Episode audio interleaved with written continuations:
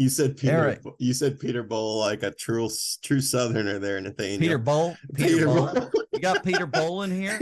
I love Peter Boyle. Like him, and everybody loves Raymond. Yeah, I like I like it when he says that he hates his wife. It's my favorite thing.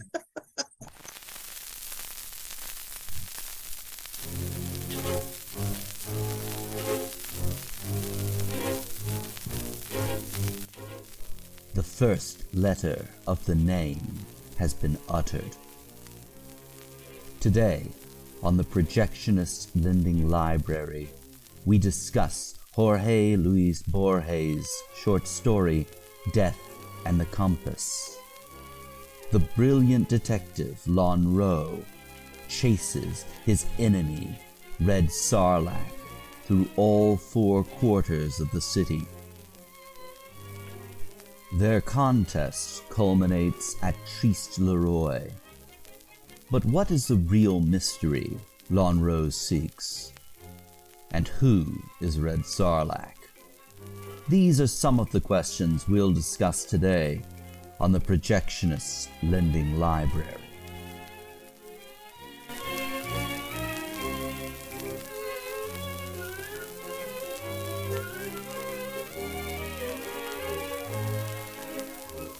Hello everyone, welcome back to the Projectionist Lending Library. I'm Nathaniel Booth. And I'm Eric Klein. And today we are talking about Jorge Luis Borges' Death and the Compass, and also the movie adaptation from nineteen ninety-two, directed by Alex Cox and starring Peter Boyle. And so, Christopher Eccleston. And Christopher Eccleston, yeah. I I remember I first watched this movie years ago, and it was right after I'd started watching Doctor Who. Uh-huh. So it was kind of a thrill because Christopher Eccleston is my doctor. Uh, he's the doctor that I first started watching Doctor Who with. He's, at this point, maybe my second favorite doctor because Peter Capaldi exists, and Peter Capaldi is perfect. David Eccleston, Tennant, man. Oh, I don't like David Tennant. He's too um, popular. See, I probably like him because I'm not a huge Doctor Who fan. So, like, that's probably why he's my favorite. Because I'm right, like, right. I like, like, he's so charming. He's so charming. He's cute. He's a cute little guy with oh. sticky uppy hair. Uh, I like my doctors to have a little bit of edge to them. Dark and gritty Doctor Who. Brooding. Brooding Doctor Who. A Byronic it's, doctor. A Byronic doctor. So, yeah. Um, A couple years back, a few years back, and by a few years back, I mean over a decade ago, I went through a big Borges thing, and I read, I think, most of Labyrinths. I got a copy of Fictions, and I read most of it, read a bunch of Borges, and then I kind of stopped, and I've not read Borges in years. So okay. Getting ready for this podcast, I was really excited because I went back and I reread a couple of stories that I knew. I read a couple that I hadn't read and was able to sort of dive back into that Borgesian world. And it was wonderful. It was really great. Now, you've taught this, uh, taught Borges before, right? Not this story. You've taught... Um... Yeah, I've I've taught The Garden of Forking Paths. I think I've taught it like twice in, in a couple yeah. just sort of survey classes I've had. So I'm not going to pretend like I, I'm some Borgesian expert or anything. I've sort of taught it as a precursor to magical realism, as mm-hmm. he often gets sort of positioned as, though I understand that there's some people that object to that a little bit. But yeah, like, I mean, I've I've taught him, I've taught The Garden of Forking Paths a few times, but just kind of as a standalone thing. Nonetheless, it always teaches really well. Yeah. Students dig it because, I mean, it, it hits all the notes. It has this intrigue. We'll, we'll talk about this, the way that his stories, particularly Forking Paths and Death and the Compass, have this sort of detective fiction aspect mm-hmm. to it. So there's this intrigue, but then it's obvious very sort of philosophical and metaphysical as well, but not in a confounding way that sort of might turn one away from it. I mean, that's another thing, as much as I see people talking like, oh, uh, or scholars that kind of position him with magical realism, he's often positioned or thought of as just a precursor to postmodernism generally. Mm-hmm. That would make sense. Uh, as a, like a biographical note, because I don't think we said this, Jorge Luis Borges, years of life eighteen ninety-nine to nineteen eighty-six. So mm-hmm. he died the year before I was born. Argentine short yep. story writer, but he died in uh, in Geneva. And he spent quite a bit of, I mean, he he was schooled in Europe as like a, a young person. I know like his parents mm-hmm. had moved there when he was young, and then World War One broke out. Um, so he does, he's definitely kind of transatlantic in this way that yeah. he, because it's not as if he like lived his whole life in Europe either. So, I mean, he would, he, he lived in Argentina, lived under the ears of Perón. One, one interesting thing uh, to kind of follow up on what you said, I think it's worthwhile pointing out that Borges, again, that Borges is very accessible. He's a writer of confusion, but he's not a confusing writer. Yeah, that's a really good yeah. way to put it. A writer of confusion, but not a confusing writer. Not yes. confused. He, one of the first English translations of any of his stories was Garden of the Forking Paths, mm-hmm. and it appeared in Ellery Queen's Mystery Magazine. Nathaniel, what did you think about Death in the Compass? I, I'm, I'm interested because this was definitely one of your picks or topics or choices mm-hmm. for this season. Um, and while I've read Borges and, and enjoy him, I'd certainly never seen this movie. But I also actually wasn't even familiar with this story, although I did see that Harold Bloom said it was his thought it was the, and that's why I was like, oh, that's why Nathaniel loves I it. Would, I was going to uh, mention that just for you. I was going to mention that just for you. I was waiting to see how much you liked the story before I brought out the Bloom, the Bloom box.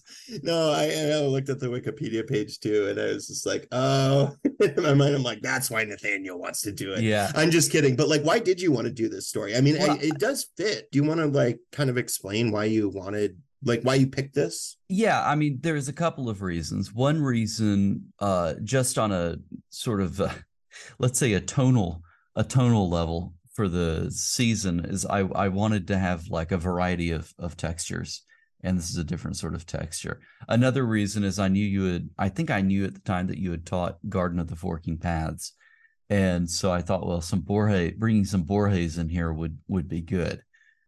The other reason, like, frankly, like I say, it's been years since I read Borges. I wanted an excuse to, re- yeah. to read more Borges. Fair.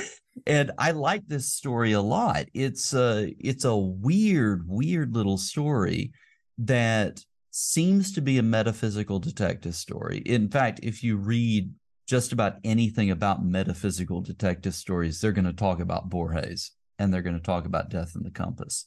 Well, can you explain that subgenre pretty well? Because I know I know metaphysics and metaphysical yeah. stuff, and I know detective. What is metaphysical detective story? Um, a metaphysical detective story typically is a detective story that sort of uh, interrogates or undercuts its own basis, right? So your your typical your typical detective story. You've got your murder. You've got your brilliant detective who knows things, and by knowing things, solves the murder. Mm-hmm. A metaphysical detective story, you have your crime, you have your detective who knows things, but as he starts to know things, the sort of world around him dematerializes just a little bit, right? It becomes fraught. The questions he investigates become bigger than the crime he's investigating. They become questions of metaphysics, of, of the universe, of epistemology, of these sorts of things. Of God, basically, right? God, yeah, yeah. It's it's an investigation of God and of human agency, human existence. Really, honestly, from my reading, it seems that most scholars of... So like John Irwin wrote a massive book about metaphysical detective fiction. There's another collection about it called Metaphysical Detective Fiction, or it's called Detecting Texts, something like that. They all trace back to Poe. Okay. Right. Yeah. Everything makes... traces back to Poe at the end of the day. Poe is Poe is generally regarded, or has been historically generally regarded, as the father of detective fiction. This gets complicated when you actually look at the history of detective fiction, because there were stories of investigation going back to Voltaire. So, like, stories of investigation, stories of detectives, they've always existed. But Poe is the guy who codifies it.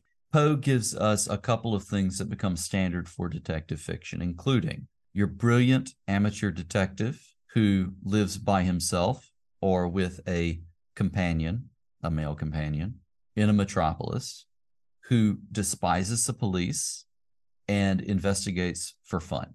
and who also, and this is key for this story in particular, who also knows a shocking of, amount of things about arcane subjects, things that most people don't know about.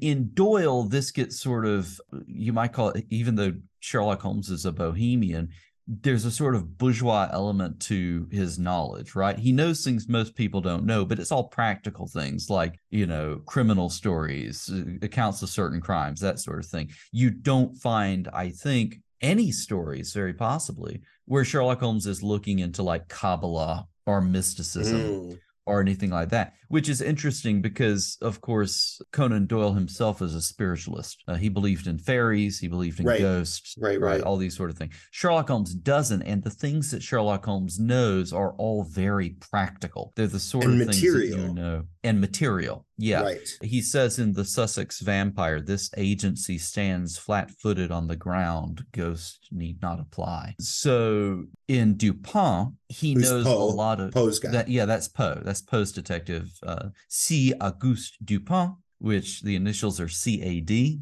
He's a cad. Dupin just knows like random weird stuff, and he'll just talk about it. Um, he'll whatever Poe is like pouring over whatever like Poe is interested in at that particular in, like, if, time. if if Poe if Poe was convinced that the more you roll dice, the greater your chances of rolling a certain number, then Dupin's going to talk about that. It's yeah. just whatever Poe is into at the moment. The secret. Yeah, it's the secret. It's it's psycho dice. Psycho dice. I, I guarantee you Poe would have written a short story about psycho dice. Oh, for sure. Uh,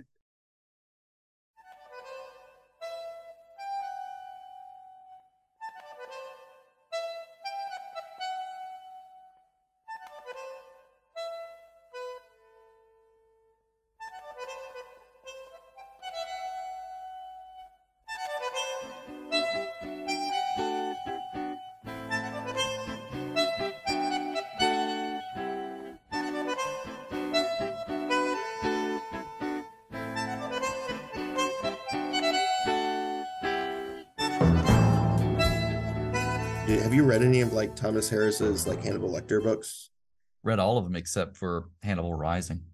Okay. So like it, to me, and it's been ages since I've read them, but I'm thinking, I'm, I am thinking of like Silence of the Lambs and Hannibal and Red Dragon, that like, it's almost like he takes that idea, but sort of flips it, because like Clarice isn't the one that's interrogating these metaphysical ideas like Hannibal Lecter is.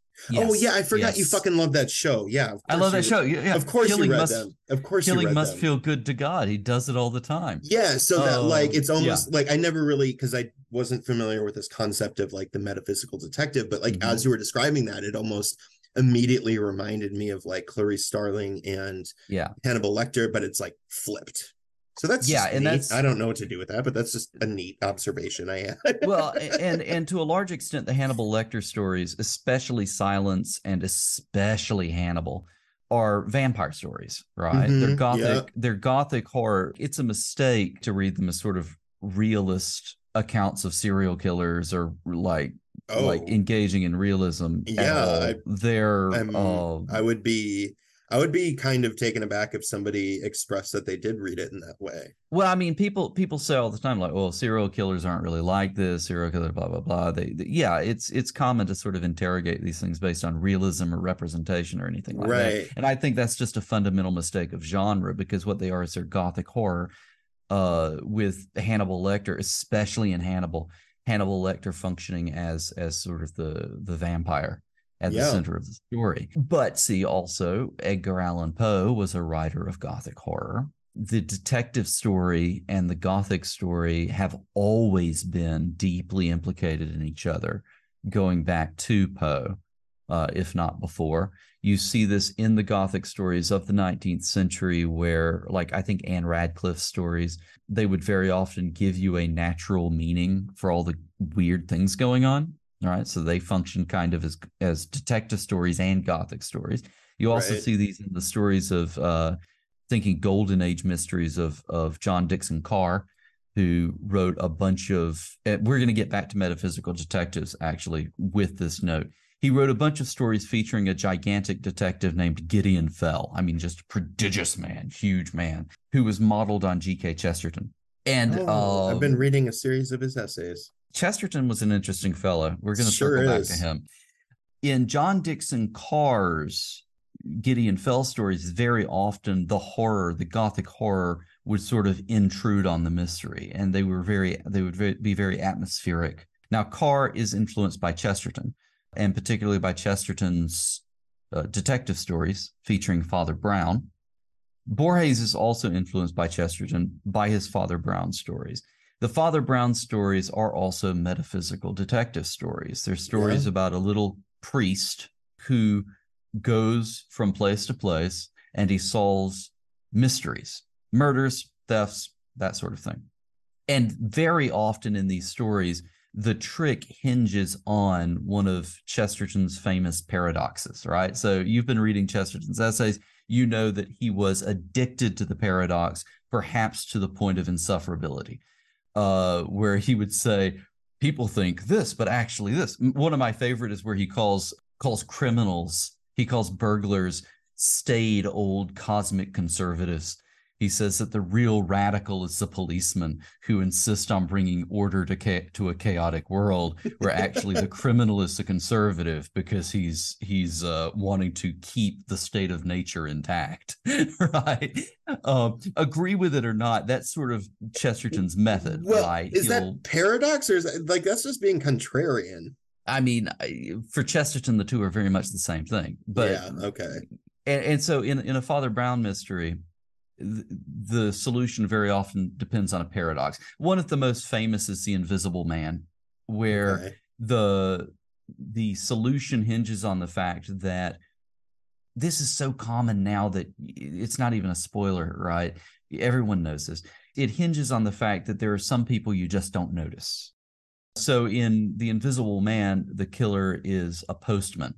And so the police who are watching this house, they're like, no one ever came up to the house. No one ever visited the house. But someone did visit the house. It was the postman, right? Right. And right, so right. the idea is, well, it's, sometimes you just don't notice these things, right? The thing that's so, under your nose. Things under your nose. Now, a key part, and this is from Chesterton's essay, Defensive Detective Stories, which I take as my, this is my foundational text for understanding detective fiction. What Chesterton says in Defensive Detective Stories is that detective stories are the first major form of literature to capture the romance of the city. So the idea is that cities are, we often don't think of them as romantic, but they actually are, because in a city, nothing is insignificant. The countryside is a chaos of unconscious forces. The city is a chaos of conscious forces. Every slate is a hieroglyph, he says. There's something good about walking down the street and thinking that every person you pass may be a policeman or a criminal, because it brings to the city a sense of romance that battles against the sort of modernist ennui and dis- dissatisfaction with the city. So let's take this in two directions. First, going backwards, this obviously ties him into the city walkers that Walter Benjamin would later write about in the Arcades Project. So these walkers who would walk around the city there, that ties him back again to Edgar Allan Poe's Man and the Crowd. Yeah. It also ties him forward to the postmodernist, because there's this passage in Pynchon's Crying of Lot forty-nine. So the protagonist, Oedipa Mas, is, is mounting a hill. She's driving through California, of course. And she looks down and she sees San Narciso, which is the city where part of the action takes place. San Narciso, Narcissus, right? Right. She stares down at San Narciso and she thinks it looks like a, a part of a computer, right? With all of its connections, with all of its grids and that sort of thing. But it also looks like a hieroglyph that seems to be giving a message. So Chesterton here is at this sort of pivot point in detective fiction, which he... He echoes stuff that, that goes all the way back to Poe, but he also forecasts stuff that's going to go all the way up through Pynchon and Paul Auster and these other postmodern writers who play with detective fiction in various ways. In the middle of all of this, we have Borges. When you said that Chesterton says detective fiction is, is romance of the city, part of me thinks too, and this isn't my own idea, I don't know exactly like where I picked this up, but romance and detective fiction, it's all fantasy. It's fantasy literature. You know what I mean? I mean, like romance, and, and to be clear to listeners, we're not talking about like romance, like Danielle like Steele. Or romance, yes. Yeah, like we're talking romance. About romance, like think knights and dragons and damsel in distress kind of thing. Like ro- that's like yeah. a romance. And and so say romance of the city. And I've always felt like at least the traditional sort of detective story, maybe not the, the metaphysical detective story or some of our postmodern playing with it, but the the, the traditional detective story is very much a kind of, of it's fantasy. It's, you know, the good guy wins, the bad guy gets his comeuppance, like mm-hmm. the the the damsel in distress gets like uh, you'd be more knowledgeable of this to me. No, but like I, I, like I the sort go... of formula of it seems to kind of correspond, I guess. Yeah, we're getting into stuff that I talk about in my book, actually. I'm excited. um, God and the Great Detective coming out soon. I don't know exactly when, but you can pre-order it. Think about Raymond Chandler and think about his his essay, The Simple Art of Murder. And he says that very famous passage that begins, down these mean streets a man must go who is neither tarnished nor sullied, blah, blah, blah. Right. Right. He's describing a night. Um, mm-hmm. Chandler Chandler is self-consciously working in the genre of romance, where instead of a knight errant, he has a private eye. Instead of a damsel in distress, he'll very often have like a, a femme fatale, right? right this sort right. of thing. But it's still this idea of romance. And a lot of people want to say, well, Chandler, private eye, he's doing this as as a new thing. But in fact, I think that he's doing a very old thing. If you take Dupin, uh, Edgar Allan Poe's Dupin, and you push him backwards, right? There's one point. That, I mean, the very first story begins of the. I, I'm doing this all from memory, so I, I can't. The features discoursed of is analytical. None are more susceptible, less susceptible to analysis. The idea is that you can't analyze analysis. You mm-hmm. you know, your mind can come to conclusions, but when you go back and say, well, how did I come to those conclusions? It becomes very difficult to to trace that chain. What's interesting to me is that that's exactly what Joe Paulus tells Henry David Thoreau in The Maine Woods. Joe Paulus is an Indian tracker. Mm-hmm. And uh, Thoreau says, well, how did you know that this was the right path? And Paulus says, I can't tell you how I know. I can I can give you an idea, but I can't tell you exactly how I know. And that's also seen in, oh, wow, James Fenimore Cooper's Last of the Mohicans, which has scenes where they track down a party of Huron who have kidnapped these girls, and they do it by finding their footprints and saying, oh, you see this moccasin? It looks different from all other moccasins because the stitching is like this, and then you can see this tree is bent in this way. That's Sherlock Holmes stuff, right? They're, mm. they're doing the Sherlock Holmes thing, right? So this is where we're getting to the point, right? The Fenimore Cooper stories are romances. He's taking Walter yes. Scott, he's transposing him to the American frontier, and then Poe transposes the American frontier to the American city. Yes. Disguised as Paris, because no one actually believes that Dupin is in Paris, even though it's set in Paris. It's set in New York City. And so he moves the detective to the city. And then from that time forward, the detective is always has within this sort of romantic tinge. And it doesn't matter if you're looking at Sherlock Holmes, if you're looking at Philip Marlowe, if you're looking at uh, Ellery Queen, all of these characters are romantic characters in mm-hmm. this precise, very precise, generic sense that they are questors. They're seekers after truth. They're seekers after the ineffable. Sometimes this is submerged in your sort of most rote, banal murder mysteries. And then sometimes, as in the case of uh, Father Brown, as in the case of Borges, we come at last back to Borges, sometimes it becomes the open thing that they're thinking about. Right. Borges in Death in the Compass is openly thinking about thinking. He's openly thinking about knowledge and about the quest to know things and how difficult it is. And what can be known and what cannot be known. And he's also satirizing a whole genre, right? Because one of the things this story is is, is a satire. Yeah, I'll say more it. about that, because I, I'll be honest, I didn't read it as a satire. I only thought satire when I watched the movie a little bit. So, like, can how you, is the how is this okay, story? So, is, can you give us a very brief summary of the story? Very, very brief. The detective is Lönnrot. Lönnrot, yeah. I keep his like Monroe. No, Lönnrot.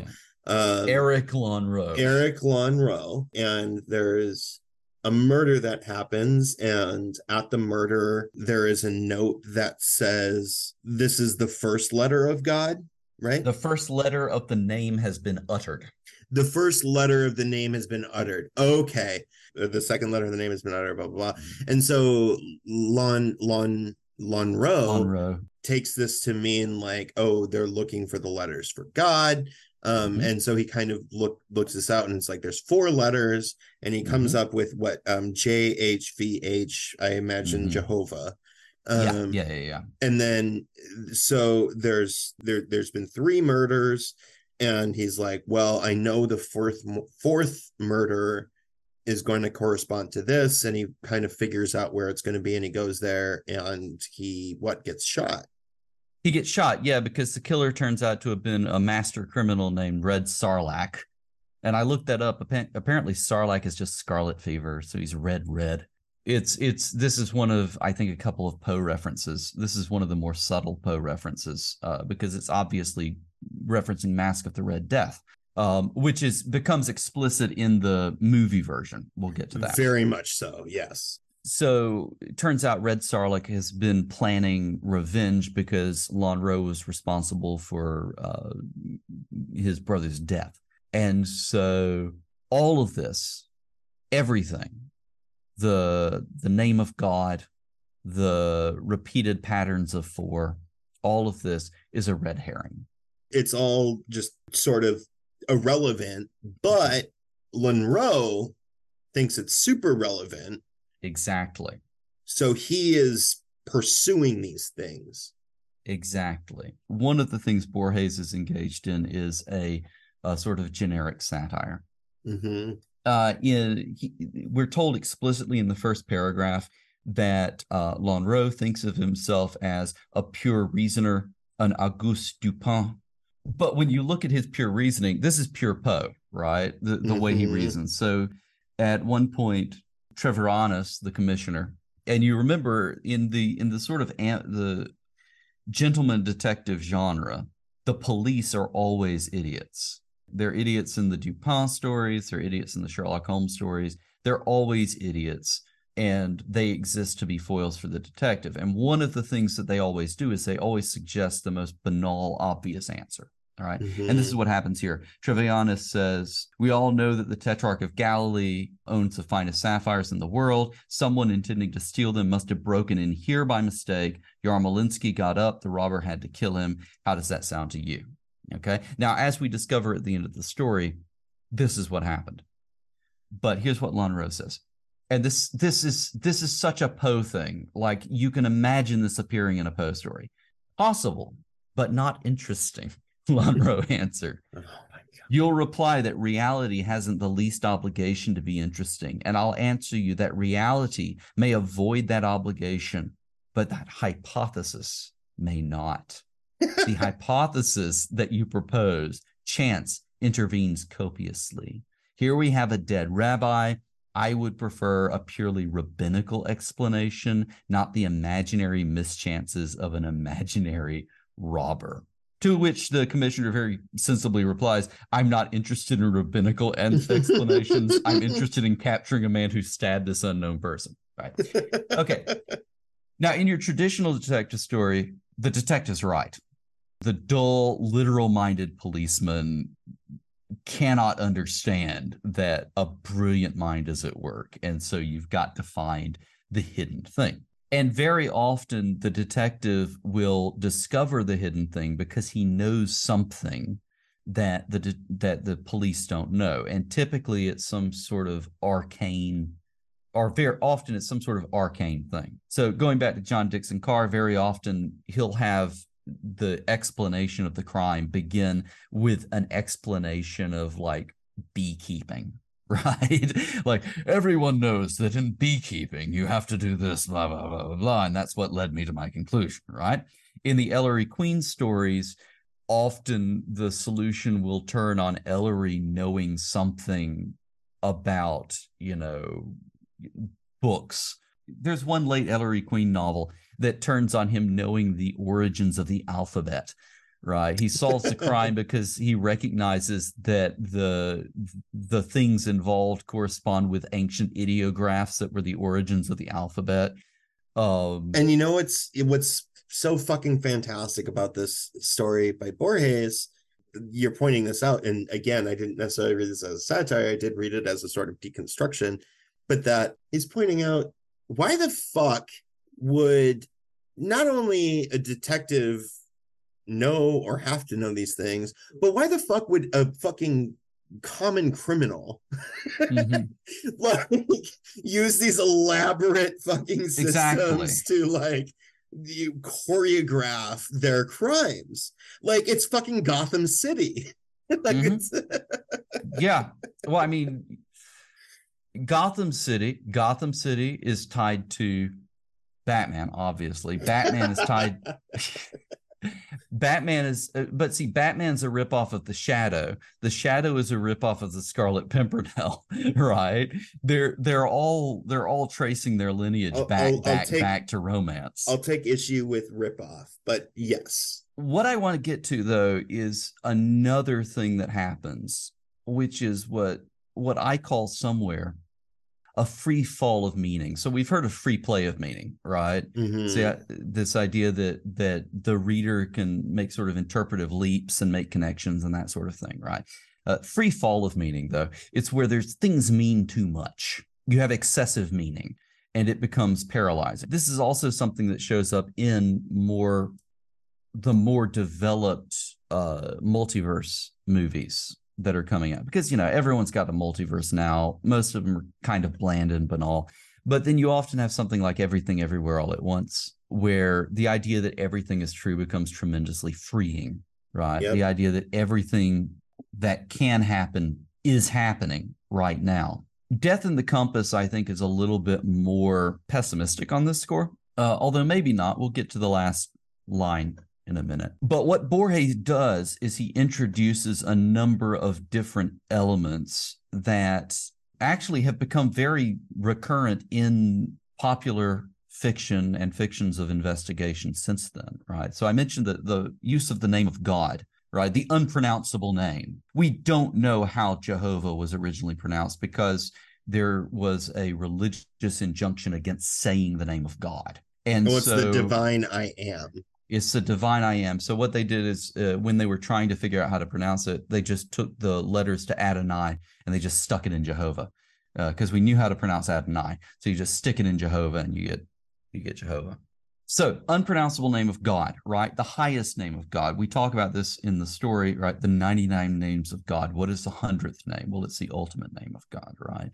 Obviously, in lots of different traditions, if you know the name of a thing, you can control it, or you can have access to its power somehow. This right. is why Adam is able to right. name the animals, right? right? Adam names the animals because he knows their essential nature and he can control it. Okay. And in Ursula K. Le Guin's, she unnames them. I don't know if you've read this story, but it imagines not, Eve but... renaming everything because she realizes how, like, that everything he named was for his own power.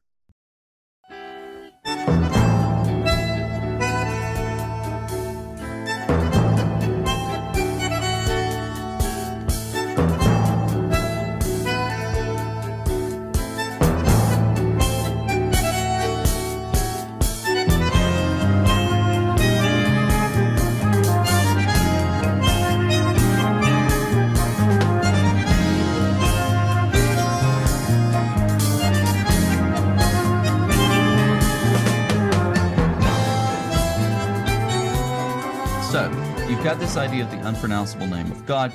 You've also got this idea of psychogeography, and specifically, like, so you've got psychogeography in the sort of regular sense of the situationist, right? Well, quickly, uh, like for listeners, what's psychogeography? Okay, so psychogeography is basically trying to determine the the psyche or the the spiritus loci, the spirit of a place, by walking around and observing its its landmarks. In the case of the Situationists, this was done as a sort of political project. They call this a, what, a détour? It's French, I don't know. So they would walk around, and they would walk in ways that the city planners didn't design it to be walked. So sometimes they would take a map for another city. So like, I'm in a certain city. If I were to take a map of Atlanta, Georgia, and walk around this city using that map, oh. and then just look and see what I discovered. Okay. The idea is to anarchically subvert the intentions of the people who want to control the way you think, because to design a city is to, to control the population, and part of the way you do that is control thoughts and um, space. Yeah. Thoughts and space. Yeah. So that's one form of psychogeography. You also have a sort of more, let's call it occult psychogeography. And you find this particularly in Alan Moore's From Hell. Alan Moore's really into this. His book, Jerusalem, is like a, one of the things it is, apparently, I've not read it, it's over a thousand pages long. Uh, but one of the things it is is a psychogeography of Northampton. Northampton. Uh, yeah, Northampton's the center of the universe.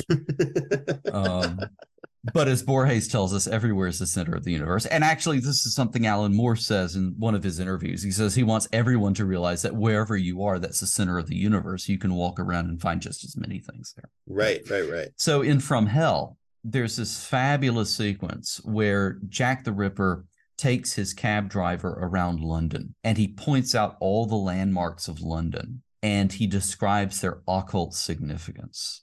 So there's a church that is built on a temp- on land that was once a temple of Apollo, allegedly. There's a tower, like obviously the tower where the princes were killed. You have all these different things, right? And he describes, as he walks through the, the city, looking at these landmarks, he describes a pentangle. So, so he describes occult symbols on the surface of the city. You can see this when you like go to the crazier parts of the internet. You can find people taking maps of Washington, D C mm-hmm. and linking like the Lincoln Memorial to different other places and describing. Oh, I've seen the Da Vinci Code. Right? The Da Vinci Code's the perfect bastardization of all of this, right? right? Yeah. Uh, Umberto Eco once said in an interview that he invented Dan Brown. He said, I feel, he said, I'm responsible for a lot because I wrote Foucault's Pendulum, and in Foucault's Pendulum, I create Dan Brown. I think I think Borges has as much of a claim for inventing Dan Brown as Eco does. But Dan Brown's the same way, right? Dan Brown says that you can see you can see in cities these secret codes, right? Hell, Guy Ritchie's Sherlock Holmes, which is probably ripping off From Hell, does the same thing, right? Murders take place at particular locations in the city to to create this sort of dark magic uh, pentagram. That shows up in Death in the Compass, the way he discovers the final place, Triste-le-Roy, which is what, Tears of the King or Mourning of the King? He discovers that there were three points, and he deduces because there's four letters in the name of God that there must be four points, and he does a geometrical thing and says, okay, so if the first one's here, the second one's here, third one's here, fourth one must be here. It's We've a done, rhombus. It's a rhombus. We've done east, west, east, north. We must go south, right? right? The point is, all of this is in this story, and if you wanted to, and I very much did, you could get lost tracking down the Kabbalistic significance of the names, name of God. You could get lost thinking about psychogeography, and this is exactly what Lönnrot does. He gets lost in these sort of abstract ideas, and in so doing, he misses the concrete fact in front of him, which is that a killer with a name, a non-supernatural killer with a name, committed a murder and then set up this huge trick to fool him into naming the wrong killer and a- actually it, to, to get him into a trap where he can himself be killed. That's one level of this story. But here's the other thing that we have to do. We have to think about the last part of the story, because the last part of the story, after very thoroughly destroying the sort of metaphysical superstructure.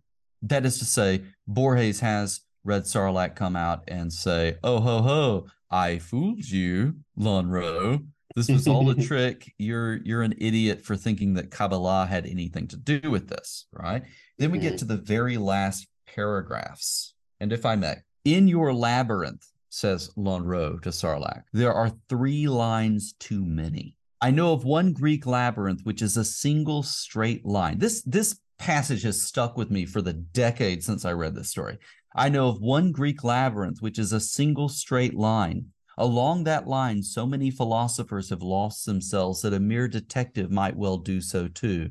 Scharlach, when in some other incarnation you hunt me, pretend to commit or do commit a crime at A, then a second crime at B, eight kilometers from A, then a third crime at C, four kilometers from A and B, halfway between the two. Wait for me afterwards at D, two kilometers from A and C, again halfway between both. Kill me at D, as you are now going to kill me at Triste-le-Roy. The next time I kill you, replied Scharlach, I promise you that labyrinth consisting of a single line, which is invisible and unceasing. He moved back a few steps, then very carefully he fired. Okay, so this is a reference, of course, to Zeno's paradox. Which is was, what? Okay, so Zeno's paradox, he he invents it to disprove atomic theory, but it's since been used by philosophers and thinkers for other purposes. Basically, he says that uh, if if Achilles, who is famously one of the fastest men ever to live, were to race a tortoise and he were to give the tortoise a head start, that he could never catch him. Because, according to Zeno, if atomic theory is true, then everything is infinitely subdivisible. Importantly, it's important, I think, for our listeners to note, atomic here, we're referring to like Lucretian, ancient, like classical sort of ideas of the atomism, and not yeah. like Oppenheimer, Einsteinian exactly atomic yeah. theory. Yes, exactly. And our and listeners so should is, know that. yeah. So yeah, that's a good point. That's a good point to bring in. So so I mean, this has been used for a lot of different purposes. Uh, famously, I think Lacan uses it to talk about desire, the nature of desire. Uh, you can never uh, Achilles must always chase the tortoise. You can never achieve desire. Right. Okay. But also, I think in the case of in the case of Borges, it seems to be symbolic of knowledge or of wisdom. You can never attain wisdom because it's always going to be so many fragments ahead of you. And that's the labyrinth of knowing, but it's a but it's a deceptive labyrinth because it's a straight line. And with a straight line, you think, oh, I should be able to get there very quickly. But the more you go, the further it recedes. It's like, oh, I was watching a video about this the other day about space in video games. This the guy was talking about, it was Jacob Geller. I don't know if you're familiar with his YouTube channel. It's really good, really good videos about about video games. And at one point he talked about the Mario staircase in uh, Mario sixty-four, I think, where Mario starts to go up the staircase and mm-hmm. the music is like this ascending uh, chord. It's a deceptive ascending chord. It doesn't actually ascend that much. It just sounds like it does. And he keeps running, keeps running, keeps running. And then he turns around and he finds that he's not moved. It's, it's that same sort of thing with this labyrinth, right? You keep running and running and running, but when you stop, you find you've not advanced at all. Right. Right, because because that space that you want to traverse is infinitely, infinitely subdivisible. That's what pushes us back into the realm of the metaphysical. Right. It's not the mysteries of it's not the mysteries of God, except insofar as God is the, the mystery of God is the mystery of knowing anything at all. Right? Well, yeah. And this this positions again to go back to Ellery Queen. This positions Red Scharlach in in the position of being the player on the other side, which is a, a phrase that comes from uh, not Aldous Huxley, but Thomas Huxley. Huxley describes science as playing, or, or research as playing a game of chess with a mysterious player on the other side whose moves are always logical and rigorous, but who we can never actually access. Mm. Right? In Ellery Queen, that's that's used to talk about God, but but there's a sense in which any time in a crime story you have a master criminal like Red Scharlach, he is God. He's the mysterious player on the other side who sets a trap for the detective. And this idea of God as a as a trickster, right? This ties us back to the Aleph. In the Aleph, he talks about the the ancient Hermetic, uh, the saying "as above, so below." It's a belief that everything on earth has its correspondence in the heavenly realms, right? Right. Uh, and the further down you go, you're still going to find these correspondences. Occult psychogeography relies on this too, right?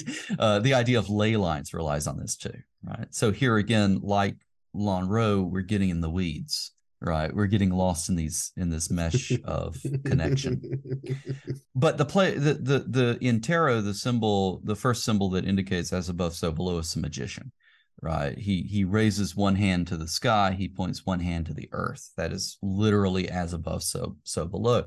And as um, Rachel Pollack informs us in her Tarot Wisdom, the magician is also a trickster figure. We talked about this, I think, when we talked about Nightmare Alley, right? He's a right. hermetic figure. He's a trickster figure. God's right. a trickster. God's a trickster in all of this, right? He's he's always at once revealed and unrevealed, and right. always at once helping but also hindering. I mean, when we go back to the idea that myths exist not to explain things, but to make significance of those explanations, um, yes. make significance of those things.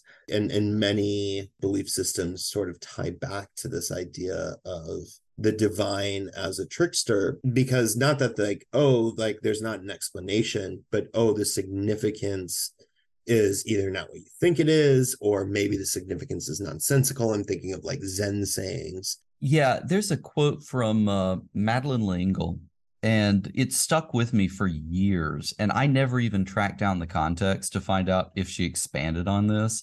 I just remember this one quote. So she, someone was talk, asking her about God.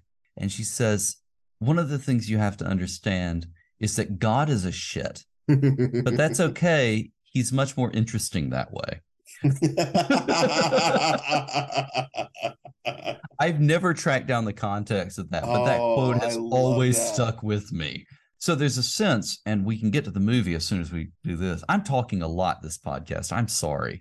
There's a sense in which the mistake that Lönnrot makes in Death in the Compass is not that he's seeking to know metaphysical things. It's that he's seeking absolute knowledge. Right. He's trying to find the name of God. Well, he's also trying to use metaphysical reasoning to make sense of material reality, which might seem like a very kind of obvious thing that a lot of people of faith do. But like, I think Borges is sort of indicating, if God is a trickster, like is sort of indicating the, I don't know, for lack of a word, better word, like slippery nature of that. Like if if if you're looking for metaphysical rationale, well, that can be mm-hmm. whatever you imagine. That that then in turn, but can become a sort of logic or reason or shape yep. that you sort of put on the world around you to make sense of it, like a fucking cookie yeah. cutter, right? And um, and this is precisely where again we're we're tending towards postmodernism, right? Right, yeah. With the the anxiety or distrust of a meta narrative. Yes. Right. Meta narrative for listeners is big story. It's the, the, the big grand, story that explains narrative. Everything. Yeah. Yeah. The, uh, yeah. Yes, absolutely. Um, yeah. Cool. Well, let's pause and then we'll come mm-hmm. back and talk about the movie. Of all the detectives on the city force, the most renowned is without doubt Eric Lönnrot. Between ourselves, I often doubted the methods of Lönnrot and his men. Open and shut case, isn't it, Lönnrot? Nobody knows but us. It's possible, but it isn't interesting. Hasn't it occurred to you that Red Scharlach has something to do with this? Yes. I rejected it as too obvious. Red Scharlach is a vindictive and vengeful killer. Three years have started, and the police haven't got a clue. Lönnrot was an unconventional detective. There were people here. There are three thousand detectives. Now, how many of them got the way he does it? Thank you. Right. What ultimately befell Lönnrot might well have been avoided. If you wander into the wrong room, you might find yourself in serious trouble.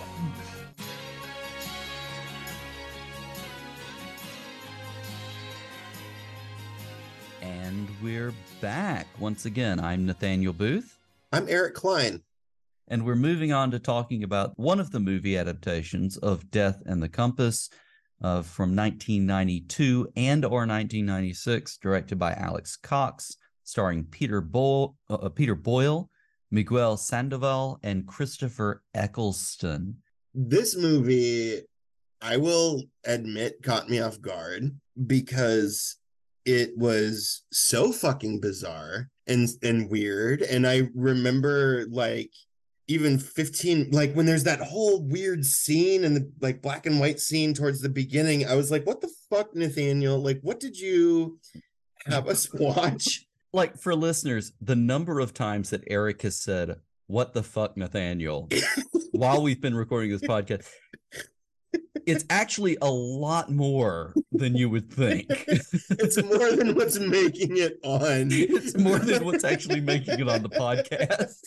This movie is like so weird. And I don't mean that in a bad way. I don't mean it in a particularly like problematic or troubling way. It's just weird. It's bizarre. It is probably, I would say, the most weird movie we've watched on this podcast, which is saying something.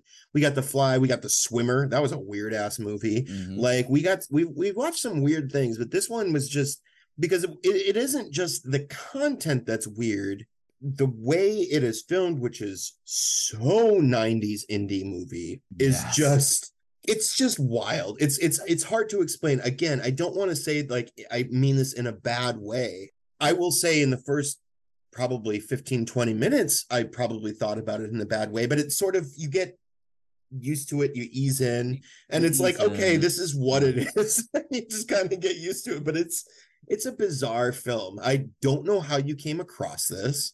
I, I don't remember. It's been over a decade since I saw it last. Like I, it, it's just like it, it's one of those movies. Again, kind of this indie nineties type film. Clearly low budget. Like very low budget. Like yeah. you can wa- Like you can see the low budget nature mm-hmm. of this movie. It, it's one of those movies where, yeah, I that is another thing that crossed my mind. I was like, how did Nathaniel even know this thing existed? I honestly do was not it, remember. Well, it was, it may, was it in your Borges phase? Like you were it was reading in my Borges, Borges stories, it was definitely and in my so Borges like phase, sort of and I just, probably yeah. heard of it and decided to check it out.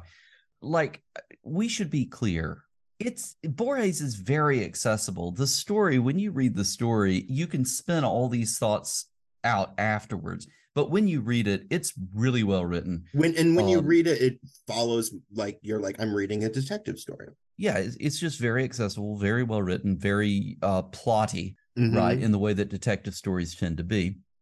And uh, this movie is not. This movie is not accessible. Like you say, it opens with um, Trevanion giving a monologue directly to the camera. Well, no, it opens, let, let's be clear, the title sequence is over a labyrinth. So it's the different turns of a labyrinth. And, and it's in camera, all of, and the font is like this like bloody red. It's like bloody red. It's it's great. It's fantastic. And then the camera. It says Peter of, Boyle. I was like, Peter Boyle. It's like Christopher Eccleston. I was like, Christopher, Christopher Eccleston. Eccleston. Right. Yeah. Those are my first two notes that I made while watching this movie, both with exclamation points. Both with them. exclamation points. Yeah. And so the camera sort of pushes into this, this very elaborate mansion, and you discover Trevanion, who's the, the commissioner, and he's talking directly to the camera. And this who's he played by? Miguel Sandoval. And he's great in it. Like he's wearing this like yellow tux kind of thing. Mm-hmm, mm-hmm. He's got a, a yellow suit. And what, what color is Peter Boyle's suit? Uh, like a royal blue. Like a royal blue. Like they yeah. got very bright suits. Mm-hmm. Uh, obviously, the yellow suit makes me think of uh, Blue Velvet. Oh, I was um, going to say Dick Tracy, but I thought you were going to say Curious George. All of these things are true. so so he's ta- he's telling us the story of Death in the Compass, right? Now, these are very strange sequences. They remind me in some ways of the video segments in the original Mist, where the guy would look up and say, oh, you've come. Here, here's a book. This will take you to the island. I haven't, thought about that. That. I haven't thought about that game in ages. Like M Y S T. M Y S T, yeah. They just was, did a remake of it. It's pretty good. Like updated graphics. Okay, yeah. I'll have like I seriously because I remember playing that on like er, like old old P like what ninety-five, ninety-six probably yeah. P C. Yeah. Um, and I loved it. I haven't even. They're doing it. a remake of Riven right now, the sequel. I never played that so. one. Uh, it's good. It's really okay. good. It's frustrating in the same way that Myst is frustrating. Right. But it's fun. Well, talk about a puzzle. Right, exactly. A labyrinth. a labyrinth of books, actually. There's something there's something Borgesian about myths. So the other weird thing about this is that it's very obviously cut, right? So like he'll be talking and then between sentences he'll jump, right? Yes. So it's very obviously cut between different takes or whatever. And it's done in such an obvious way that it's a stylistic thing. It's not just, oh, the director didn't, or the editor didn't know what he was doing. Right. Uh, that is not one of the things I meant when I talked about it being very visibly low budget. Yeah, no, because the visibly low bit budget comes in the next section when he starts telling about the bank robbery. It's not a bank robbery. It's a robbery of a place where the government burns old money. And so there's this whole raid on on this used money facility. I mean, that's all in black uh, and white, right? And it's all in black and white. And that... The the movie's not all in black and white, but this particular But this is. section is. And yeah. It introduces us to Red Scharlach. It introduces us to uh, Inspector Borges, who's a the only blind inspector on the force, mm-hmm. and is played by the director. It's got one of my favorite parts of the movie. He pulls a gun on Red Scharlach and he says, "Even though I am blind, I am a crack shot. Now tell your men to drop their guns." And Red Scharlach, who's who's wearing this like preposterous mask, and he's speaking with this vocoded voice, like very synthesized. He says, "My men, what about my women?" And then Inspector Borges goes, "Your women?" And then immediately these two women shoot him, and he dies. And so that's the end of that opening scene. And they're in these like sort like the women are sort of like in these like Harlequin like they're in these Harlequin in, costumes, like, costumes, and they kind of giggle around and stuff like that. And yeah, I mean, actually, in in that sequence and then the sequence at the very end, there is something kind of carnival about it. Yeah, yeah, not not necessarily carnival about it.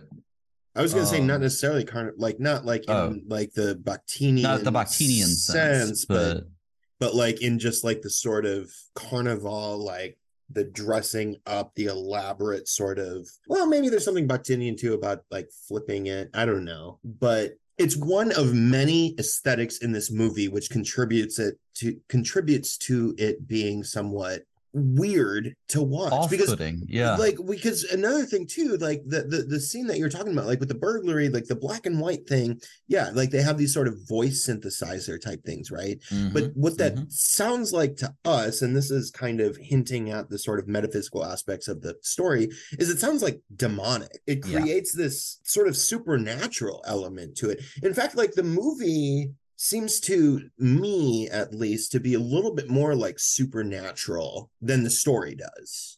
Yeah, yeah. I mean, in addition to Red Scharlach, who we'll we'll talk about more, on top of that, you you have this recurring graffiti through the throughout mm-hmm. the movie. You find it. I think you see it three times because I made a note every time.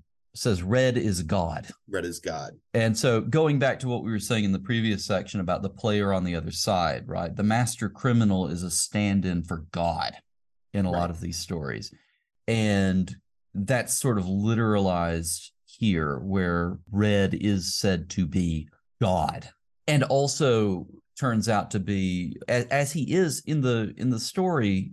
In the story, we're told the last, we didn't talk about this, but the last murder isn't actually a murder. It's a disappearance. And the man who disappears is Red Scharlach. Right? He he plays him, Ginsburg. And uh, in this movie, Red Scharlach not only plays Ginsburg, but he also appears in his own person as Red with the mask on. But he also appears as the journalist that's going along with Peter Boyle. Yeah, like Zolz, Zoos, Zolz, yeah, Zolz, yeah. Which is a a, a different, like a, a character created for the movie. He's not in the story, right? He's not in the story. He's created for the movie. He's the guy who makes the con- helps Lönnrot make the connections. Mm-hmm. He's when Lönnrot wants to know what is the name of God, he calls this journalist played by Christopher Eccleston, and they they. kind of work in tandem with each other. Well, I was just gonna say in a, in a big way, like because we get the reveal that, you know, he is read, and kind of the line that he has towards the end. Is this where you were going? I don't mean to like steal your thunder. No, keep talking, keep talking. I was just gonna say, like, because towards the end he like specifically, you know, says to Lönnrot, like, you were making connections where they didn't exist, whatever his line is, yeah, right? Yeah. So once we get that reveal, we realize as the movie goes on that he relies on lulls as a sort of interpreter or informant, yeah, that he's sort of also guiding him. So yeah, it's not just you just made these connections that didn't exist. You're also making connections from this person that's informing you, mm-hmm, and like hinting at them. And if it's true as the graffiti says, and as it comes at the end, like red is God, it's sort of like, oh, like what sort of like just kind of bullshit is he throwing your way? Yeah, it makes Scharlach, even though he's active in the story, and the story is active in the background, here he's active very much in the foreground. Right. He's very much involved in whatever is going on. But we don't know that as viewers until the end. Yeah, theoretically. Now, were you surprised by the reveal? No, but probably because I read the story. Okay, yeah. I was watching it knowing the reveal. I had forgotten that Eccleston showed up so early. I, but it, I, every honest... time Scharlach showed up, I was looking at him and I was like, oh, that's Eccleston. It's obviously Christopher Eccleston. See, I didn't, it, it wasn't obvious to me until like the end when they're in that big building, library, which we didn't cathedral, even talk labyrinth. About the building. Yeah. Yeah. The like, building that seems bigger on the inside. It's got rooms that repeat each other. It's I mean, got... it's th- that's definitely a place in the movie where it's sort of referencing a lot of other Borges stories of like, and here's the a... space that, yeah, it's bigger on the inside. It's sort of infinite. These mirrors. Chambers go on forever. Mir- yeah, exactly. Yep. Yeah. And here's a little bit of red meat for you, Eric. Um, the, the house is the house is characterized by fearful symmetry. Um, everything everything comes in twos. It's got it's got fearful symmetry. So Borges now is in bed with Blake here, uh, and the idea of infinite reduplication. Right? Right in one of in one of the Borges other Borges stories, and I forget which one. There's a character who says that both both mirrors and copulation are evil because they multiply the number of men in the world. This idea of infinite uh, infinite replication, that shows up at the end of the short story where he talks about reincarnation. Right. It also shows like up in the, the next one. Like, yeah, what's the line? In the like, next in, life. In the next life. Yeah. If there is one, then you can. Yeah. Yeah. Meet me here, and see, whatever. Yeah. The movie makes this more sort of concrete by making it clear that Lönnrot is a Taoist. Um, yes, that's and true. Connects him with various sort of Eastern religions.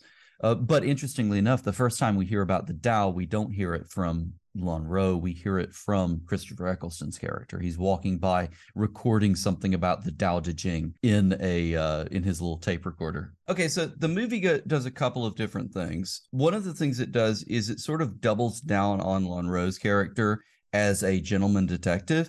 He's almost like an intellectual James Bond.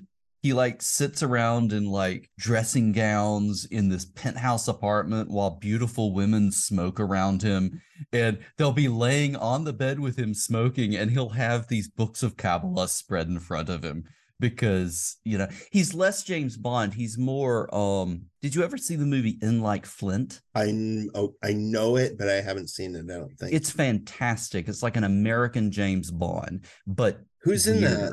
Coburn? Not Coburn. Yeah, James Coburn. It is. James okay. Coburn, yeah, which uh, most people I think nowadays would know from The Magnificent Seven. He's the knife-throwing guy in The Magnificent Seven. Okay. The original Magnificent Seven. In In Like Flint, he's a super spy, but he's also super sophisticated. He'll meditate for hours at a time and can stop his heart from beating. He can recognize what region of, like, France a certain kind of bouillabaisse comes from because of the herbs they use.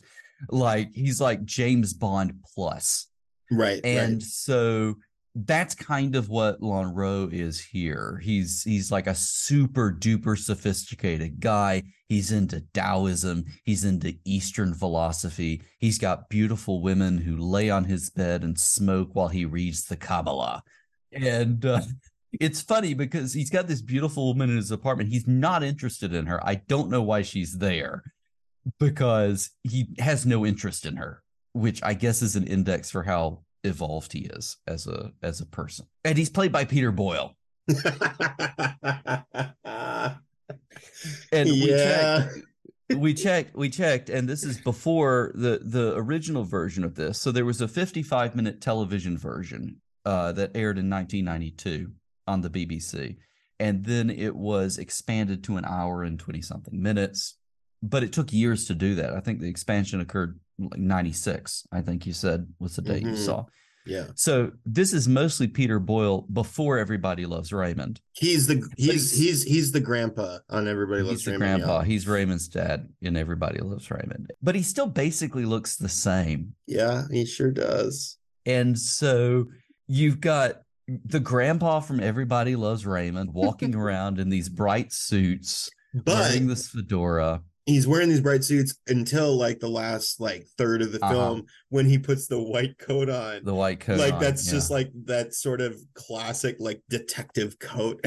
Exactly. Like, there's this grand scene where he's just like, "What coat am I going to wear?" And he pulls it off, and then he wears it the rest of the time, like collar up, and he's like, collar up. And he at the same point he puts the hat on, and he looks at the camera and pulls the hat down, like, "Now I'm doing noir." Yes. Um, it's a great performance. I love it.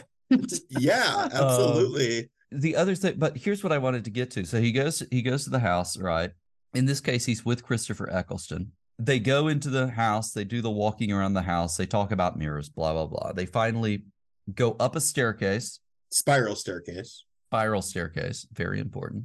They get to the top, and it's a round sort of pediment almost. Yeah. And Eccleston pulls out the gun, shoots Peter Boyle, because, of course, Eccleston has been Scharlach the whole time. Dun, dun, dun. Two women in Harlequin costumes show up. Eccleston reaches up and he pulls off his mask to reveal his true self. And his true face is Christopher Eccleston. It's exactly the same face. The difference is he's got some circles under his eyes and his hair's a little bit crazier. And white, like his face is like has white he's makeup got, like, on white it. Kabuki yeah. makeup on. Yeah, yeah, yeah. yeah, yeah. Talking I mean, about Batman, this was a this was a very Batman sort of thing, like Eccleston as the Joker. Okay, I, I, and, yeah, no, I, yeah, I didn't think about that as I was watching. Well, it, his but performance, like, his performance, because through the whole movie, Eccleston's playing a very straight character, like very typical sort of Eccleston performance, right? Eccleston, except for in Doctor Who, I guess, he generally delivers pretty straight ahead performances, right? right? I'm thinking about in The Leftovers, for instance. But then he pulls off this mask, which is his own face. And suddenly he's doing stuff that you would see in the sixties Batman, in the Burton Batman, mm-hmm. even in the Schumacher Batmans. He's capering around. He's talking in a ridiculous way. Right. He has these Harlequin women like kind of jumping around, like giggling, like saying different things. And, and then he puts on like this like mask. But the he mask. Another mask. Yeah. The mask. Okay. So two things. One. Isn't very serious, because first of all, I saw this mask and I'm like, that's like the same material from like American Gladiators, like it, like mm-hmm. it was like that's very American. Cheap. Yeah. um, but two, well, neither of these are serious. But two, like with the with the Joker references, because Joker in at least in Scott Snyder's New fifty-two run of Batman, like he he provides a little bit of a possible origin story for Joker, and he's like the the original like Red Hood, Red Mask. Mm-hmm. Of course, you know, not not Jason Todd, who Joker kills and comes back. It was like, but he was like this mob boss, and he had this red. So I'm sorry for going down that road, but you were bringing up Joker. Um, yeah. Yeah, it's my so. fault. Go ahead. No, that's fine. I'm, that's it. So yeah, at this end, he we we see who he is. He takes off his face, like in very kind of um, Tom Cruise Mission Impossible fashion, and he has this kind of demonic kind of face. I mean, I I know that like it's pretty basic and just sort of, but I mean. Again, low budget movie, like but mm-hmm. like the white makeup, like the sort of red um lipstick, he the the crazy hair that he has, mm-hmm.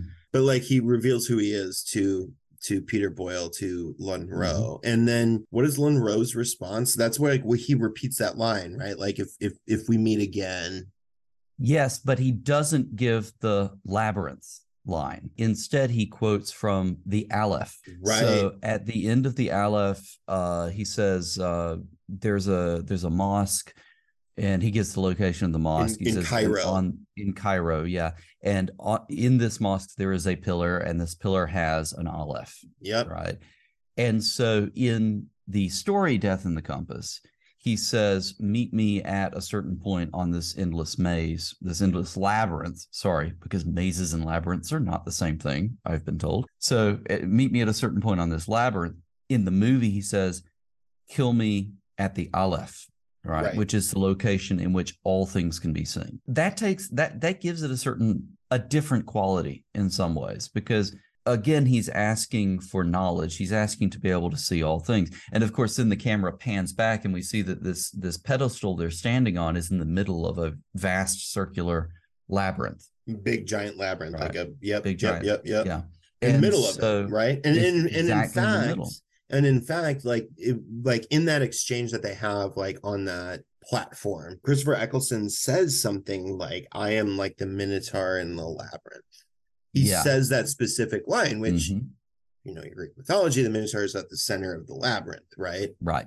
Um, yeah. So, yeah. yeah, like, but but at the very end of the movie, it pans out and we see that they're on this kind of white disc in the middle of this very large, very grand circular labyrinth. Incidentally, sidebar. Do you remember how Theseus was able to find his way out of the labyrinth? Um, didn't he like have like a string? Yeah, he had a thread that was given to him by um, who was it? Was it Ari- Ariadne? And do you know? Do you know another word for string? No. Clue. Clue. C L E W. Clue.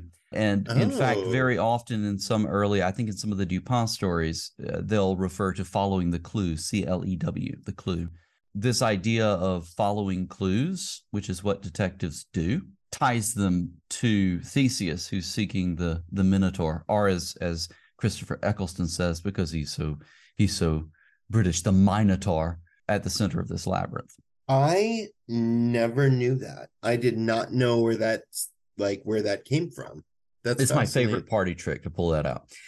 That's fascinating. Pull out my clue. It's my yeah, no, I did not know that. That's fascinating. So one of the things I want to think about here is is that that unmasking sequence. He, he pulls off the mask, and the mask turns out to be his own face. If we take seriously this idea that Red is God, and so Red is a sort of a, a deus abscondicus, right? It's a God who hides. This goes back to searching for God or meaning, which are the same thing. That meaning is always hidden. It's always right out of sight, right? Right. But the right, possibility right. is always that that meaning is, when you find it, it's going to be something that you had already found.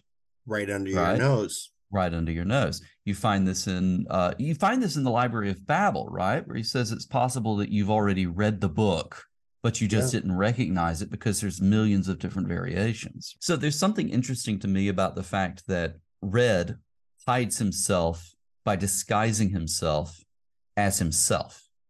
And that's what pushes the, because again, the whole thing is, oh no, all these clues to God that you were looking at, they were false clues. But here's the most interesting thing, and you kind of get this in the Borges story. You also get it here. There's a sense in which the false clue might actually be the truth. The the deception might actually be de- the de- the deceptive part of the deception might actually be the pretense that it was a deception to begin with. Yeah. This takes I mean, us back to the magician, right? The magician is a trickster. Borges, I mean this, I'm, I and, and I mean this in a figurative and literal sense, but he, that's like what he does. He he takes things and sort of has them sort of collapse in on themselves. The free falling kind of thing you were talking about. I love that term, by the way, but like, but that he, it's all of those, but not and more at the same time. Yeah. And he yeah. does it in such a fantastic way that, again, to be clear to listeners, is very accessible. This is not, yeah. as we've been talking about it, as I was reading it, like, obviously we talked about Joyce, Blake, Burroughs came a lot to my mind. Yeats has come to my mind. Mm. Like, but all these kind of like hard to pin down readers. That's not like somebody I'm going to go around like, oh, you got to read some fucking William Butler Yeats. Like, I love Yeats. I'm pretty sure you've said those exact words too.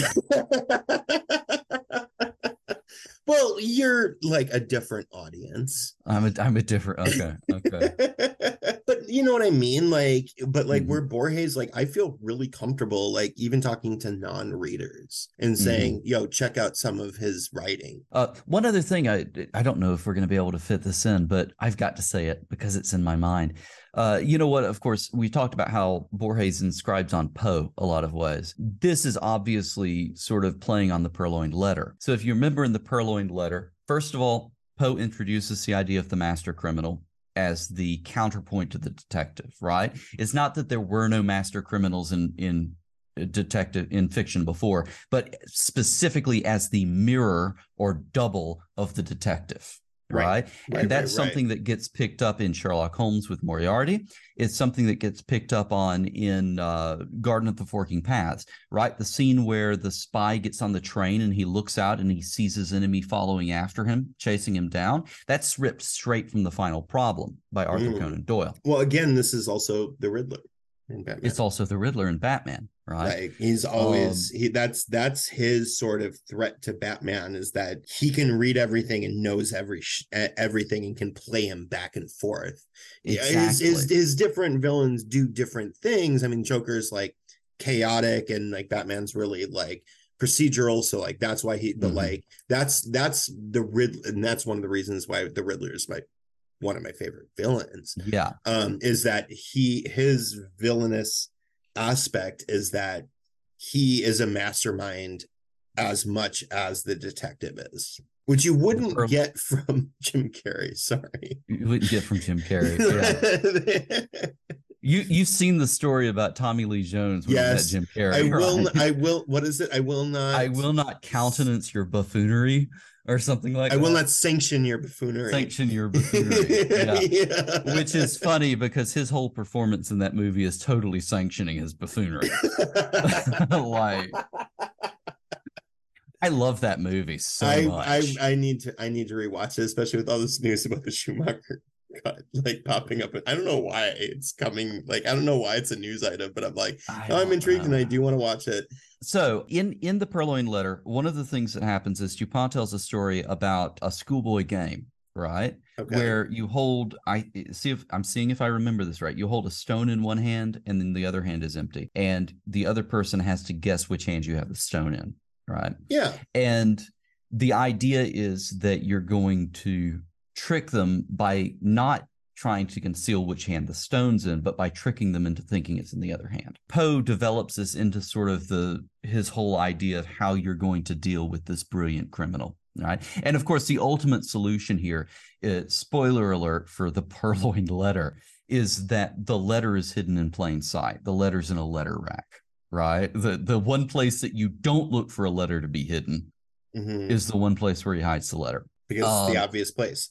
Because it's the obvious place. Under right? your nose. Under your nose. Exactly. And that's exactly what's going on in Death in the Compass, right? The right. obvious place for Red Scharlach to hide is under the nose of Lönnrot.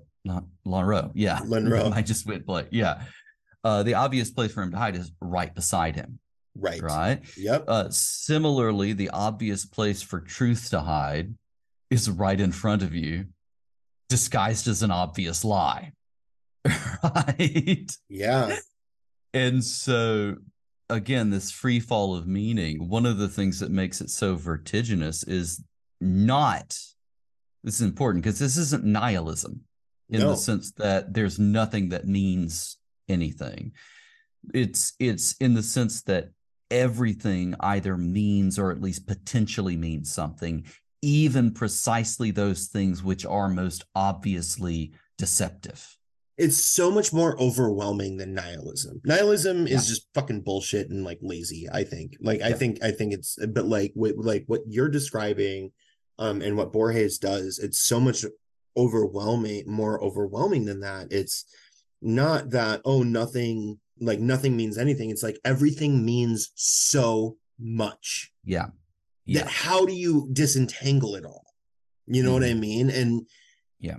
Again, going back to some of, you know, like very early in our conversation, talking about the absurd Sisyphean Dostoevsky. Like uh, there's ways that you can read that as pessimistic, but I I, I truly find it sort of optimistic. It's mm-hmm. I, I again like yeah, it's overwhelming. It's it's something that is incredibly difficult, but at least there's something there.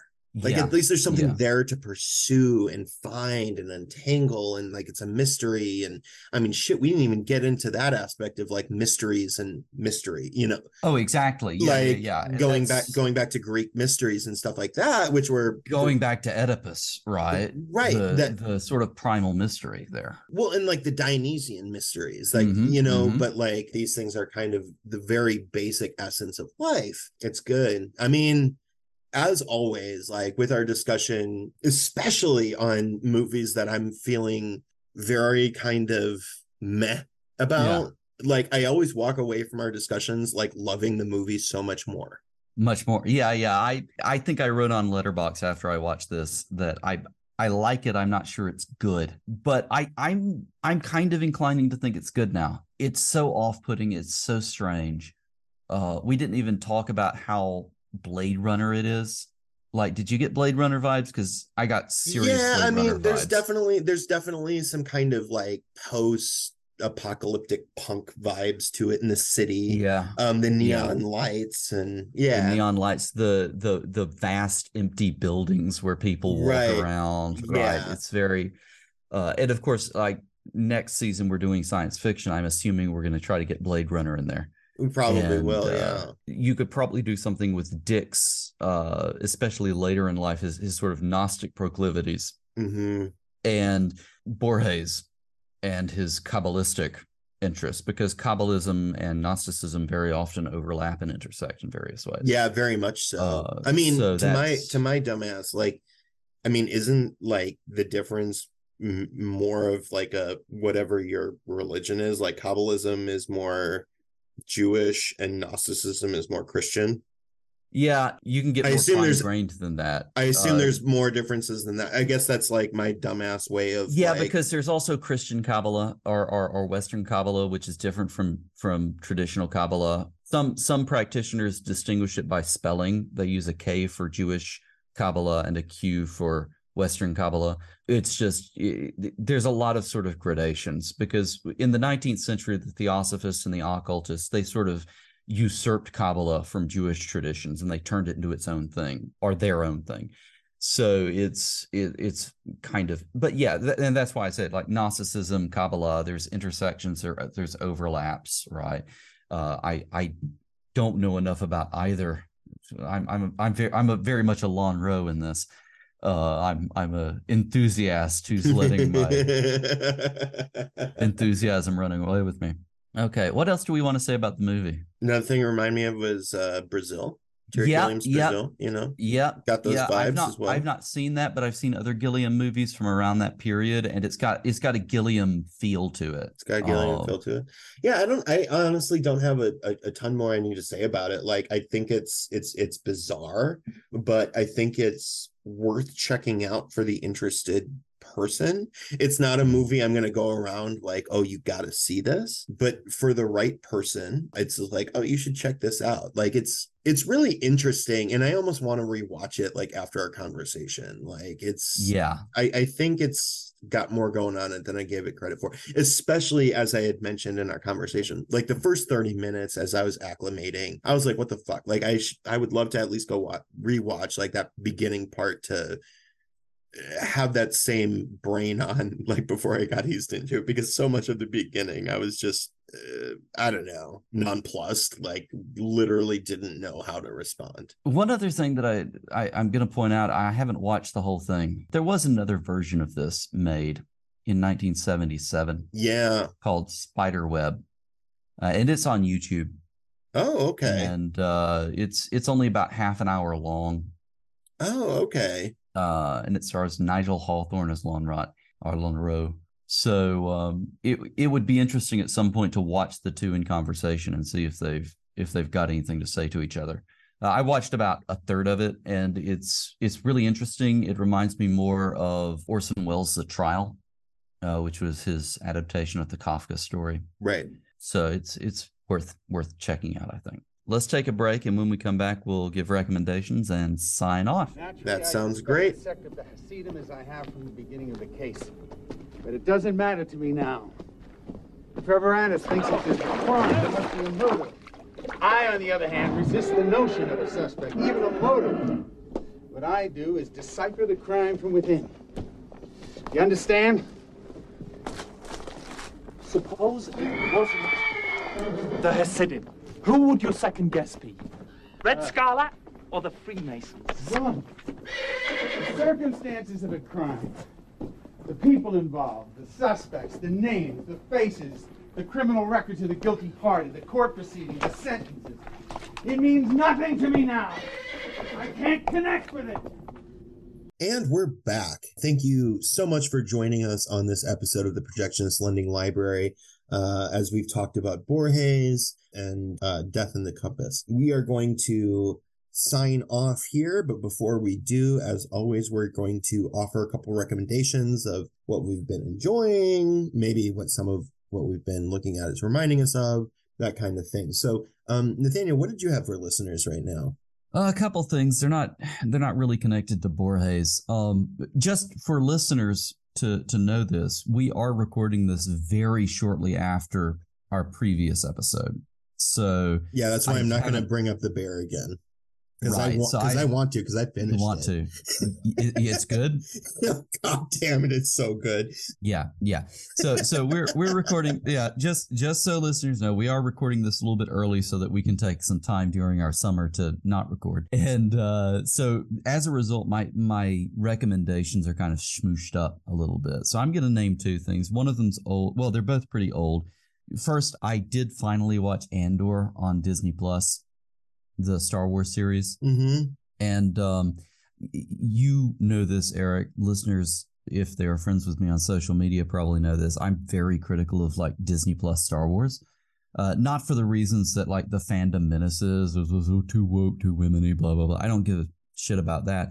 Uh, but it's just boring, most right. of it. Yeah. It's, it's just bland Disney pablum squirted out onto the internet for people to lap up like the ravenous hyenas they are. Mm-hmm. Uh, but Andor is good.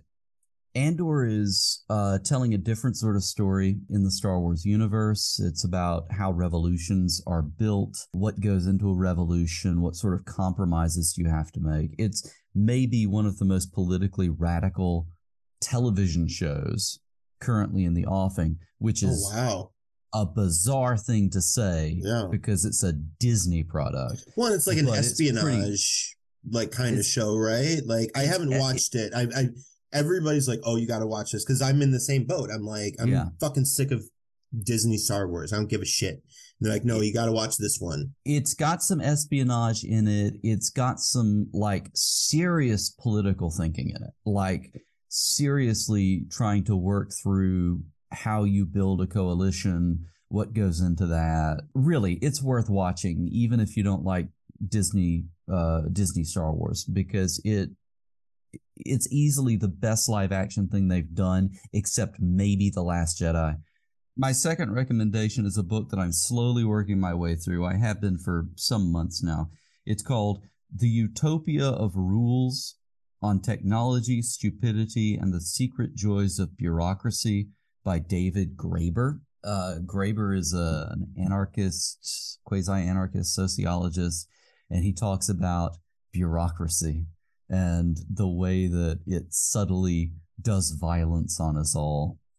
And it's this is a, a great book for budding young radicals like myself. Okay. And uh, so it's it, Graeber recently, I mean, he passed away recently, but before he died, he co-authored a book called The What, The Origin of Everything or The Start of Everything? The Dawn, uh, the dawn of Everything. Dawn of everything. I'm, I'm, I'm making right. way, I'm making my way through that right now, actually. Yeah, yeah, and I've heard really good things about that mm. book, um, and so I'm, I'm looking forward to checking that out. But I, I started reading uh, some months ago. I started reading Utopia of Rules, and man, let me tell you, if you work in any sort of academic institution, this stuff is going to be so recognizable, because and probably any sort of institution, because it's all just like stupid rules that are put in place, and they're designed entirely to make you feel stupid, and they're designed entirely to maintain systems that no one justifies maintaining. It's very Kafka-esque. Very Kafka-esque. Yeah. So, uh, so yeah, this is this is sort of his central insight, which is that in the so-called free world, there's a there's a hidden bureaucracy that's upheld by systems of violence. Because he says he says here's how you know that you're it's upheld by a system of violence. Could they call someone to shoot you if you disobeyed? And if they could, then it's upheld by a system of violence. So yeah, those are my, and these two work together. These work in tandem. Like Andor, I was watching Andor while I was reading Graeber. And so while the rebels are going around talking about the imperial bureaucracy, I'm thinking about Graeber's idea of bureaucracy and how that works out. And they, they actually do line up pretty neatly. Okay. So, so yeah. Um, so what have you got? What are you going to recommend to us? Um, I got a couple things. I was going to talk about Burroughs, uh, William S. Burroughs' Nova trilogy, but we've been recording a while, so I'm not going to go down that rabbit hole. Um, suffice mm. it to say that Borges like reminds me a lot of him. I was going to bring out this whole thing. I mean, talk about infinite possibilities in a book. We'll talk about The Ticket That Exploded another time. Another thing that does is is still kind of, I think, relevant or or or. Uh, Borgesian in a in a kind of way. I just reread uh, Slaughterhouse-Five. I'm gonna get back into my Vonnegut stuff. Um, so I decided to start that out with rereading Slaughterhouse-Five, which I honestly haven't read in probably five years or so. And it's such a fast read, and it's so fucking great. Um, yeah. I don't I don't have a I don't have a whole lot of things to say about it. It just I just recently had finished it upon rereading it. I think for the third time. Definitely recommended. I mean. I was going to say, I think that's on our list for next season. I too. think it is on our on, on our list for next season. Um, and yeah. I was just going to say, I mean, if anybody uh, wants to read a book about war or peace, uh, this is the book to do it. And I, I teach, yeah. you know, a class called Literature of War, and I don't teach this in there, but upon rereading it, it makes me want to consider proposing A, a twin course that would so it'd almost be every other semester, but a course that's literature of peace, because oh, like okay. yeah. the pacifism in Slaughterhouse-Five is is heartbreaking. Like it's mm-hmm. so good. The the Children's Crusade. I don't know. It's it's such a fantastic. I love Vonnegut yeah. so much, and and he's one of those writers where he's very rarely in the forefront of my mind, mm-hmm. even though I read a lot of his work. It's like. It's it's more like, oh, yeah, Vonnegut, like kind of, I don't want to say afterthought, mm-hmm. but like he, he's not like always in the forefront of my, but then whenever I read, I mean, I teach Cat's Cradle like every year, um, but then whenever I reread him, I'm like, his writing is so good. And talk about accessible. Yeah. Oh, yeah. I mean, like yeah. his shit is, I mean, anybody could pick up and, and read some Vonnegut and get so much out of it. So Slaughterhouse, Slaughterhouse Five is one recommendation I definitely have. Like I said, that sort of sort of for for listeners, there's there's time travel and um, the idea that everything always exists all at the same time mm-hmm. is also present in this book, and it helps our our, our main our, our protagonist sort of uh, make sense of uh, the trauma he experiences in World War Two. And now I just realized I think I may have actually recommended this before, so I stop me if I have. Insectopedia. No, I mean, if you have, I don't rem- go ahead, say more. Okay, so Insectopedia, it's by Hugh Raffles. It it it it was published in, let's see here, um, twenty ten. And I, I I I'm only bringing this up because I teach a, a couple chapters out of it in my um class I'm teaching this summer. Um, it's mm-hmm. yeah, so it's Insectopedia by Hugh Raffles. It's organized alphabetically. But if you look at the different chapters, they're not like, oh, A is for ant and B is for bee. Like L is for language. And so it talks about how insects like communicate with oh, each okay. other. Yeah. F is fever dream. And it talks about like poisonous uh, animals. E is for evolution. Oh, C is for Chernobyl, which is about mutations in insects. Like, so, which is all to say, one of them, I can't remember. It's, it's not C because that's cockroach. Uh, oh, it's J is for Jews. It's all about like cockroaches and Jews and the rhetoric. It's the a way fat, that Nazis would talk about the way Jewish that Nazis would as, as cockroaches. pests and yeah. cockroaches and stuff like that. and and literally use pesticides in the gas chambers, right? Yeah. Like, and yeah. so it's it's a really fascinating book. It's it's just kind of, each chapter is its own little essay. Some of them are long, some of them are short, mm-hmm. but they're all about bugs. They're all about insects, um, but in really kind of fascinating human connection ways. Not just yeah. like not just like oh, here's some interesting thing about this particular insect, but like how they relate to humanity and how like mm-hmm. learning about them can help humans like learn about themselves, I guess. Insectopedia. Okay, yeah. it's, it's it's really fascinating. And it's also great too because it's literally a book where you can just pick up and read a chapter. Like, I mean, yeah. you could you could just go through the table of contents like, oh, I want to read about K is for Kafka.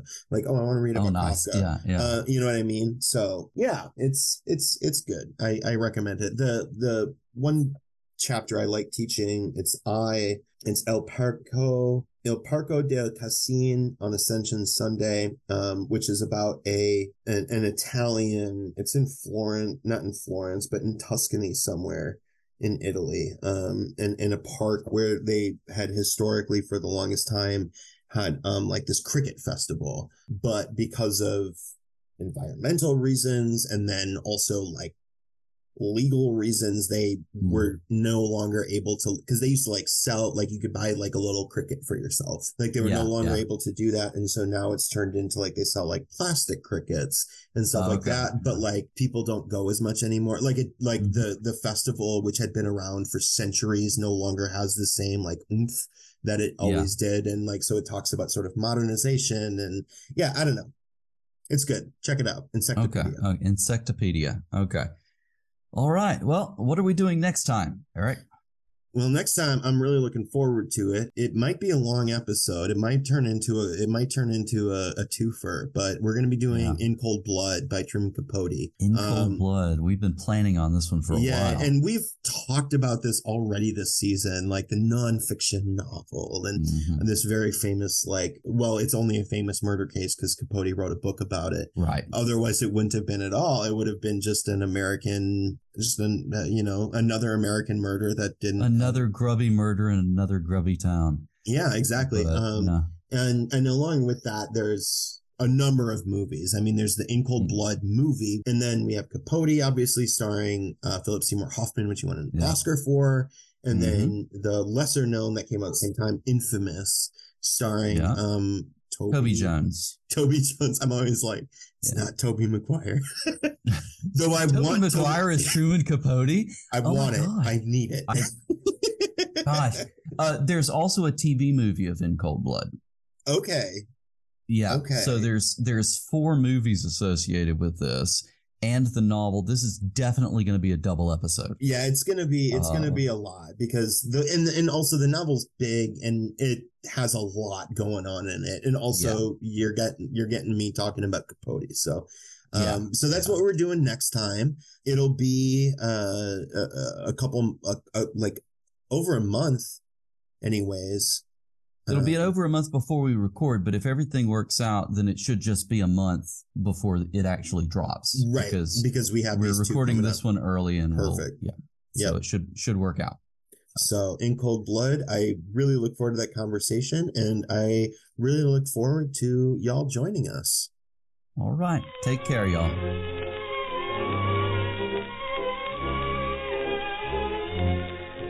That's all for today, folks. Thank you so much for joining us. We hope you'll join us again next time. Meanwhile, you can email us at projectionistlendinglibrary at gmail dot com. You can find us on Twitter at P L Lib Podcast or on Instagram at P L L Podcast. Our cover art is by Kit. You can find them on Instagram at Designed by Kit. Our opening and closing music is Dream Tango by E V Mulderin, performed by the International Novelty Orchestra, which is freely available on the Internet Archive. And additional music is Astor Piazzolla from Libertango, the track Nova Tango. Thank you very much for joining us. Hope you'll join us again next time.